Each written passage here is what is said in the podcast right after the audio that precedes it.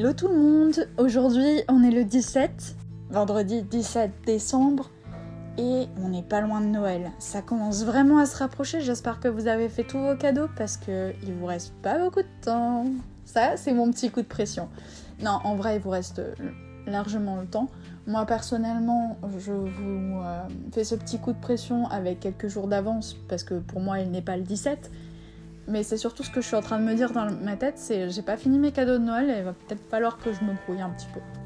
Surtout que maintenant je suis en vacances, donc plus aucune excuse. En parlant de cadeaux de Noël, je sais pas si vous connaissez des gens qui adorent la fantaisie, qui adorent l'aventure, qui aiment vraiment être dépaysés, se retrouver euh, au milieu de la forêt, euh, à chevaucher pour sauver son pays. Enfin, en tout cas, si c'est ce que vous aimez, la saga du Cavalier Vert de Kristen Brittan peut vraiment vous plaire.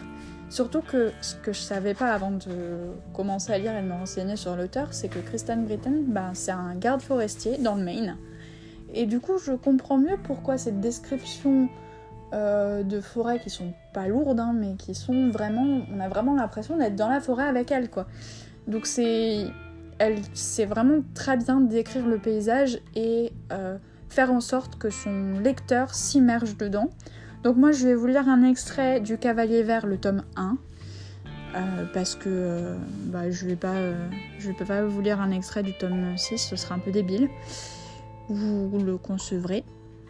Mais voilà, euh, je pense que c'est une bonne idée de vous lire cette saga, surtout qu'elle fait 6 tomes, donc si euh, vous avez euh, des difficultés à trouver des idées de cadeaux, bah, si jamais la personne aime bien le tome 1, s'achète le tome 2, mais pas le tome 3, vous pourrez toujours renouveler en donnant le tome 3.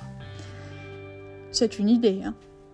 C'est pas vraiment ce que je fais. Moi, en général, je supporte pas de faire deux fois le même cadeau à la même, à la même personne, donc c'est-à-dire que si c'est un livre et eh ben je ferai en sorte de ne plus lui offrir de livres et d'offrir autre chose. Mais en vrai, qu'importe, si la personne apprécie et sera contente, c'est l'essentiel, non?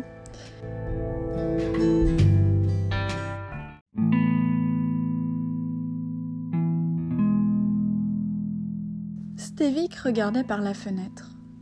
La cour était désormais plongée dans l'ombre et silencieuse dépourvu d'élèves. Même les pigeons semblaient avoir déserté les lieux, leur donnant un air d'abandon lugubre. J'avais espéré que Carrigan se montrerait doué pour quelque chose. Mais je ne pensais pas que ce serait l'épée. Ah, mais l'épée n'est que le commencement. Ces autres instructeurs m'avaient parlé d'elle. Tous pour se plaindre d'elle, à l'exception de Maître Déléon, son instructeur d'équitation. Dell a dit qu'elle était une excellente cavalière.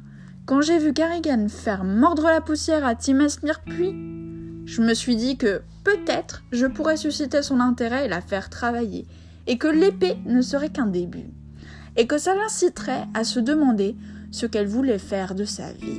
Le regard de Stervik se tourna vers le maître d'armes. J'ai de la chance que ma fille ait un instructeur tel que vous. Randel fit un grand sourire. Elle a de la chance d'avoir un père comme vous. Stevik haussa les sourcils. Une fois que je lui ai demandé ce qu'elle voulait faire dans la vie, expliqua-t-il, elle m'a répondu qu'elle voulait de l'aventure, qu'elle voulait être négociante comme son père. Les enfants qui veulent marcher dans les traces de leurs parents ne sont pas légion. Stevik se figea, s'imprégnant des paroles de l'homme. Puis il secoua lentement la tête et se tourna de nouveau vers la fenêtre et les ombres. Il se sentait remué par une kyrielle d'émotions, euphorie, peur, chagrin, désespoir. Où pouvait-elle bien être? Elle ne me l'avait jamais dit. Et je vous quitte sur ça. Pourquoi j'ai choisi un extrait où il n'y a pas de Carrigan et que ce sont deux autres personnes qui parlent d'elle C'est que Carrigan, ben, c'est pas quelqu'un qui va se vanter, qui va parler d'elle, qui va Bref, euh, franchement, je me suis tellement accrochée à ce personnage que je voulais vous le présenter. Et le meilleur moyen de vous le présenter, c'était à travers le discours de Stevik, donc le père de Carrigan, et de Randall, qui était son instructeur quand elle était euh, à l'école. Donc euh, voilà pourquoi j'ai choisi cet extrait. J'espère vous avoir donné un peu envie de découvrir ce personnage. Je pense que vous avez vu que ben elle va quand même lutter contre le destin qui l'attend parce que elle n'a aucunement l'intention de devenir un cavalier vert. Et je ne vous en dirai pas plus. Je vous souhaite une bonne journée.